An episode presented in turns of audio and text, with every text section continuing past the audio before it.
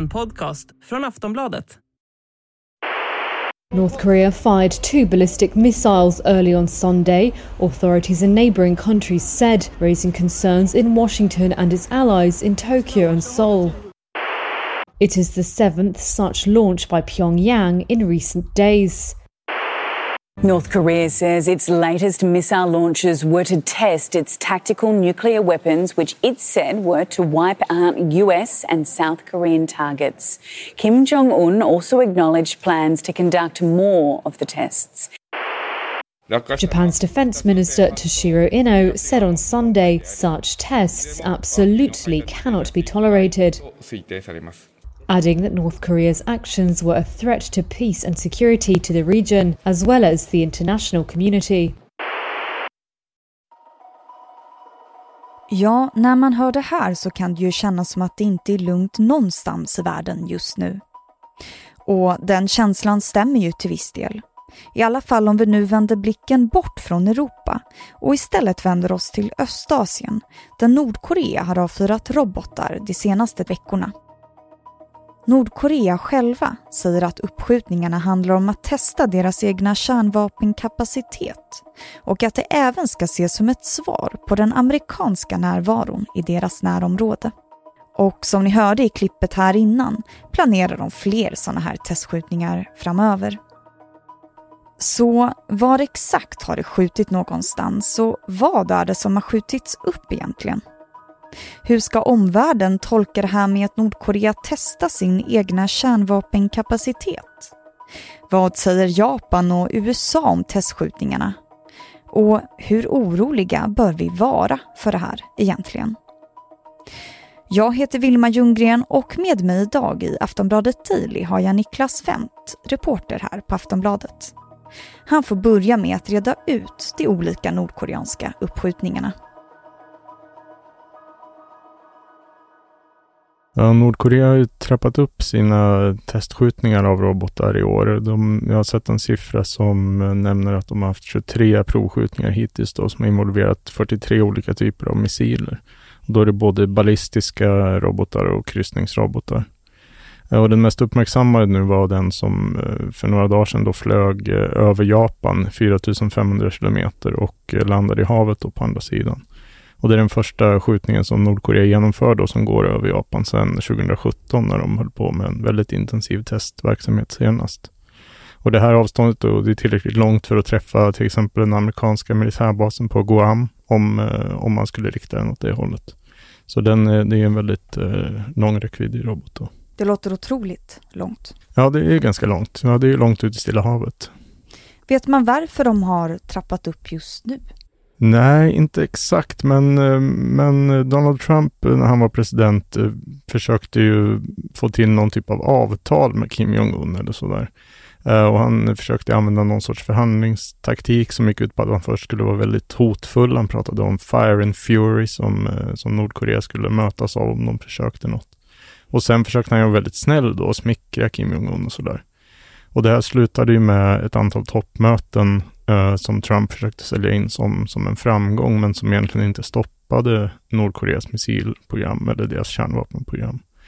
Så eh, Joe Biden, som han blev president, har ju haft en betydligt liksom, hårdare inställning mot, mot Nordkorea och eh, bland annat återupptagit nu de här årliga större militärövningarna mellan U S A och Sydkorea som pausades av Trump då. Så det är möjligt att det har en eh, koppling till det. Ja, Nordkorea säger ju att skjutningarna är ett svar på den amerikanska närvaron i deras närområde. Det har väl med militärövningar att göra. Kan du berätta om dem? Varför U S A är där? U S A är egentligen där sedan Koreakriget på femtiotalet då, när, när Nord- och Sydkorea slogs mot varandra. Och då ledde ju U S A en, en styrka med F N-mandat då för att eh, driva ut Nordkorea från Sydkorea, och sen låstes ju den där konflikten och eh, har ju aldrig lett fram till någon fred eller något sånt. Så U S A har ju haft en ganska stor militär närvaro sedan dess, ungefär som man hade i Europa efter andra världskriget för att eh, ja, se till att Sydkorea kan klara sig. Men skulle du säga att det här främst faktiskt handlar om U S A, eller finns det fler orsaker till uppskjutningarna?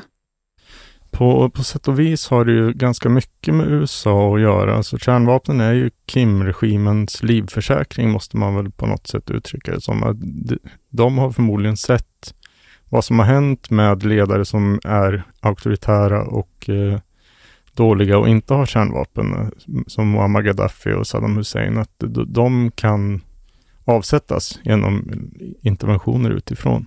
Men har man kärnvapen så blir det väldigt mycket svårare. Det är ingen som vågar ge sig på någon som har kärnvapen, och det är därför de har skaffat dem. Samtidigt så finns det säkert också en inrikespolitisk dimension, särskilt i att man försöker visa upp det här just nu, och att, att Kim försöker framställa sig som en, som en stark ledare. Det är inte otänkbart att de har haft ganska stora covid-relaterade bekymmer som resten av världen har haft, eh, ekonomiska problem på det. Så det kan ju finnas att det sker just nu kan ju ha sådana aspekter också. På tal om kärnvapen, på vilket sätt är det inblandat i det här? De här robotarna som de har skjutit nu har ju inte varit kärnvapenrobotar, men däremot så kan de ju användas som bärare av kärnvapenladdningar. Och det Nordkorea själva har sagt nu är att, att de här uppskjutningarna har varit övningar inför hur kärnvapen skulle kunna användas i en krigssituation. Och Nordkorea är ju en, en självuttalad kärnvapenmakt. De har ju testat kärnvapenladdningar sex gånger, senast tjugo sjutton. Och nu finns det då underrättelseuppgifter som, som tyder på att de håller på att förbereda för ytterligare ett kärnvapentest. Och det senaste de gjorde då var av en så kallad vätebomb, som är ja, inte den mest basala eh, kärnvapnet som finns. Eh, sprängverkan i de här har uppskattats till någonstans runt trehundra kiloton, mindre också. Men eh, Hiroshima-bomben var ju femton kiloton ungefär, så det är ganska, ändå ganska starka laddningar. Så frågan är, det som man inte vet, det är ganska mycket såklart man inte vet, men bland annat om de har kunnat göra de här kärnladdningarna tillräckligt små för att fästa på de här robotarna. Um, det, det råder väl osäkerhet om, och i vilken, vilken precision de har. Men kan man då se det här som en del av en kärnvapenkapprustning? Ja, så måste man ju se det. Och det, det är ju både, de utvecklar ju både kort- och medelräckviddiga och långräckviddiga robotar. De senaste åren har de visat upp nya sådana här interkontinentala ballistiska robotar som ska kunna nå hela det amerikanska fastlandet i princip. Och den senaste hävdades väl också att den skulle ha kunnat bära fyra olika kärnvapenstridsspetsar för att göra det svårare att försvara mot då. Men, men just det där är ju helt obevisat om de har liksom förmågan att skjuta upp en sån här ballistisk robot så högt. Den måste ut i rymden, den måste kunna falla ner genom atmosfären och tåla all den här hettan och friktionen och kunna träffa ett mål och, och ha kärnladdningen intakt när den kommer ner. Så det där kan man väl inte vara helt säker på hur bra de är. Aftonbladet Daily är strax tillbaka. Cool fact, a crocodile can't stick out its tongue. Also, you can get health insurance for a month or just under a year in some states. United Healthcare short-term insurance plans, underwritten by Golden Rule Insurance Company, offer flexible, budget-friendly coverage for you. Learn more at u h one dot com.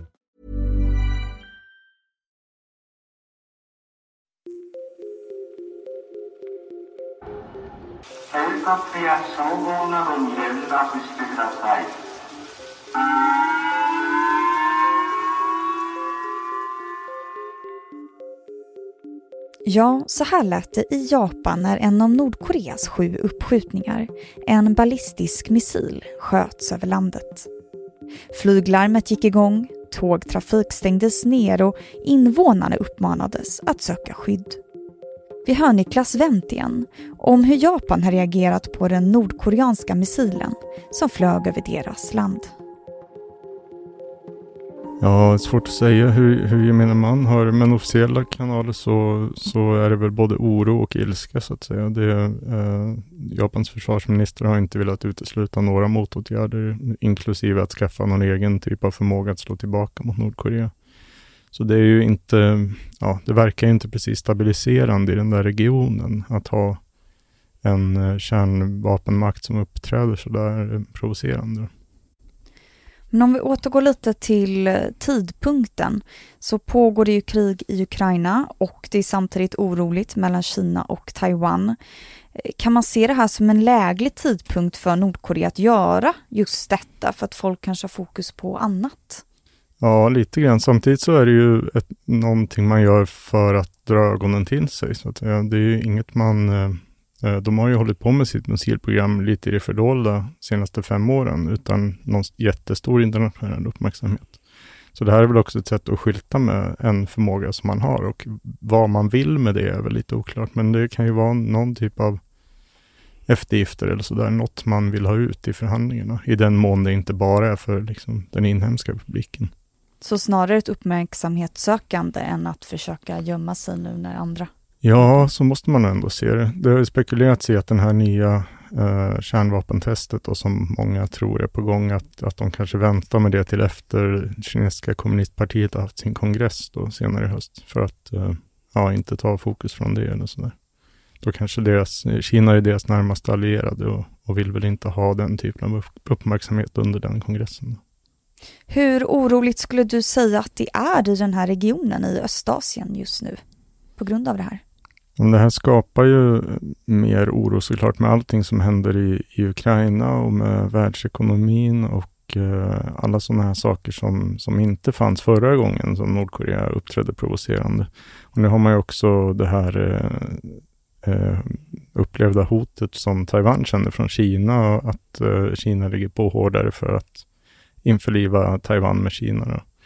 Uh, så att det här är, det ska, det är ju en instabilitet som, som det skapar i hela, hela regionen som det är svårt att förutse vart den kommer ta vägen. Och hur oroliga bör vi vara här i Sverige tycker du? Det är inte för att träffas av nordkoreanska kärnvapen eller robotar behöver vi väl inte vara oroliga i första hand men, men det är klart att skulle det bli någon typ av konflikt där de vapnen är inblandade så kommer det vara en konflikt som har konsekvenser för hela världen. Uh, och det är svårt att se att, att U S A inte skulle bli inblandat och sen har ju Kina en viktig roll i det där också som, som Nordkoreas viktigaste allierade och hur tätt är det bandet och vad, ja, i vilken mån kan Kina uh, styra Nordkoreas agerande eller vilja stå bakom dem i en sån situation. Det är jättesvårt att veta. Så vad tror du att vi kommer se härnäst? Jag tror nog att, att Nordkorea kommer fortsätta utveckla de här vapnen. Det har ju, den beslutsamheten har ju inte avtagit på något sätt utan snarare intensifierats med, med åren. Uh, och det, det är svårt att se någon, uh, någon diplomatisk eftergift som U S A eller Sydkorea eller någon annan kan göra som skulle få dem att, att ge upp de vapnen. De verkar ju betrakta dem som, som helt nödvändiga för den här regimens överlevnad. Så det är väl inte med mindre än att den regimen faller då i så fall. Tack så mycket Niklas för att du gästade Aftonbladet Daily. Tack. Du har lyssnat på Aftonbladet Daily med Niklas Vänt, reporter här på Aftonbladet. Jag heter Vilma Ljunggren och tack för att du har lyssnat så hörs vi snart igen.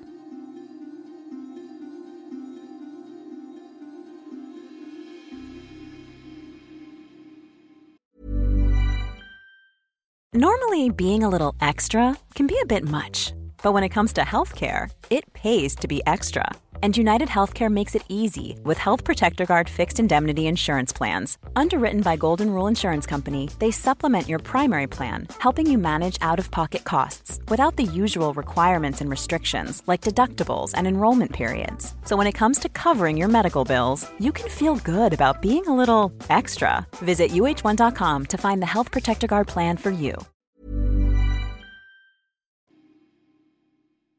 Du har lyssnat på en podcast från Aftonbladet.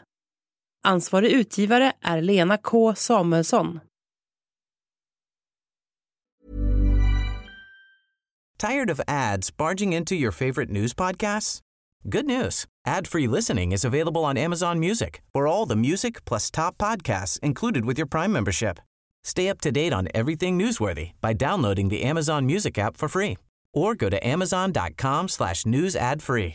That's amazon.com slash news ad free to catch up on the latest episodes without the ads.